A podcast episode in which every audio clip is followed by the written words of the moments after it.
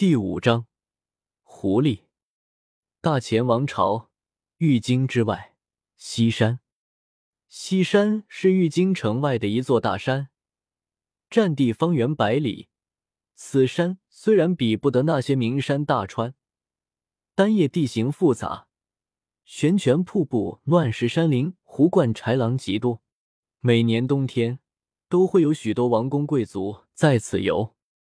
时值初秋。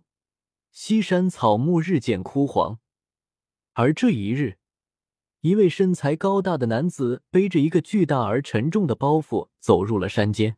他身穿一件破破烂烂的衣衫，很久没有换过了，像是乞丐装，但浑身皮肤白皙如玉，看起来就像一副落难的王公贵族。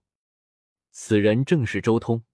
他从天柱山出来之后，便一路向大前王朝的玉京赶来。这一路上，他没有走官道，而是一路往深山老林里面走。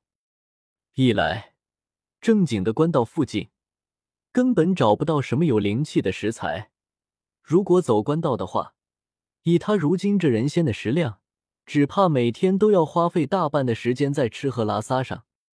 二来，他身上背着天柱神石的碎片，虽然被布包起来了，但那股纯阳之气却散不掉。随便走在官道上，被识货之人察觉到，定要生出许多祸端。平白浪费时间，也平白给自己的目标增添许多不必要的变数。所以这一路走来，周通几乎都是尽量避免走在人多的地方，一路跋山涉水，衣服也早已破碎不堪了。一个月的赶路，终于到了玉京的西山。周通深吸了口气，背着神石碎片。一路向着西山最高的山峰爬去，以他人仙的修为，爬山简直就是小意思，不消片刻便已经站在了山巅。所谓登高望远，虽然此山不及天柱山，但站在山巅俯瞰整个西山，也颇有种一览众山小的感觉。纯狐一族的山谷，周通站在山巅，仔细的观察着西山的每一个角落，不放过丝毫痕迹。达到了人仙的境界，周通的视力和凡人简直是一个天一个地，方圆百里在他眼眸中纤毫毕现。就在周通看向其中一个山谷的时候，忽然林间树叶的缝隙之中闪过一道白影，找到了，原来在这里。周通露出一丝欣喜之色，这时候找到了这群狐狸，也就代表着过去弥陀经已经收入囊中了。很快。周通直接向着那一处山谷走了过去。喜鸡，吱吱，鸡。就在周通刚刚进入这一座山谷的时候，忽然一声急促的叫声响起，声音之中还带着一丝恐惧之色，连带着叫声都在颤抖。周通转头看去，只见两只雪白色的小狐狸豹团缩在地上，正惊恐的盯着自己。果然是难得的灵物，且开启了修炼之道。周通看着这几只小狐狸的模样，心中略感好笑。不过他也清楚，这些小狐狸到底在怕些什么。他自己作为无漏人仙，只要有心，气息可以做到丝毫不漏。这些小狐狸自然察觉不到自己的异象，但是自己背着的这些天柱神石就不一样了。浓烈的纯阳气息扩散出去，简直就是一尊人仙的尸体一般，自然令这些小狐狸心惊胆战。不过这些小狐狸不算什么，倒是没看到那只老狐狸啊。嗯，需要施展一点手段，引它出来。周通心中一动，当即放开了一丝气息。翁龙，人仙的纯阳气血绽放，刹那间，周通身边气血激荡。隐约间有一层淡红色的光芒扩散出去，如同烈日骄阳一般。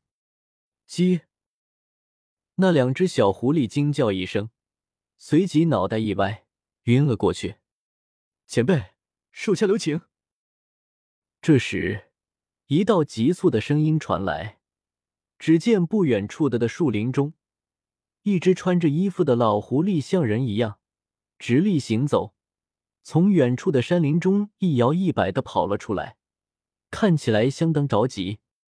周通的气血一放即收，道：“放心，他们没事，只是开个玩笑。”老狐狸跑到两只小狐狸身边，检查了一下两只小狐狸，顿时松了口气，随即转身对周通拱了拱手，道：“多谢前辈手下留情。”说话的同时，他的两个爪子在两只小狐狸眉心的地方点了点。周通能感觉到，似乎有某种神魂方面的力量渗透了进去。不消片刻，两只小狐狸登时醒来。他们看到不远处的周通，顿时浑身颤抖，一声惊叫，赶紧缩到老狐狸的怀里。小三、小飞，别怕，前辈给你们开个玩笑。老狐狸拍了拍两只小狐狸，两只小狐狸转头看了看周通。但眼眸中的畏惧之色依旧没有减少，尤其是看向周通背后的那个包裹，更是有些心惊胆战。周通道：“我一路走来，第一次看到会说人话的禽兽，倒是新奇的很。”老狐狸摇头晃脑道：“人有人言，兽有兽语。八个鹩哥鹦鹉能学人话，我们狐狸为什么不能学人话？语言不过是发音。”能学会有什么奇怪的？哈哈，这话倒也有理。周通轻笑，听到周通赞同自己的道理，老狐狸高兴的胡子一翘一翘的。不过他看了看自己怀里两只小狐狸的惧色，继续说道：“前辈，您背上背着的定然是天下少有的至宝，足以摄服万兽，故此小桑、小飞有些惧怕，还请您不要怪罪。”无妨。我包里这些玩意本就是至宝，所以一路走来倒也没怎么去过人类的世界，反倒是经常在山野老林中露宿。这样的眼神也看多了。周通道：“野兽往往比人更加敏感。周通背着的天柱神石，或许人族之中只有修为达到了一定程度的高手才能隔着布料感觉到一些什么，但对于山林间的野兽而言，他们对气息极其敏锐。”很多都能察觉到那股纯阳之气。前辈，此地距离玉京不远，如果您不愿意前往人类的世界，不妨来我西山幽谷暂歇一段时间，如何？我们纯狐一族和一般的山野禽兽不同，反倒接近人类社会。老狐狸很是好客，竟然对周通提出了邀请。难得碰到一个这么好说话的人类，而且还是一个人类的强者。老狐狸自然也想多接近接近人类社会，想多学一点东西，那就叨扰诸位了。周通微微一笑，直接答应了下来。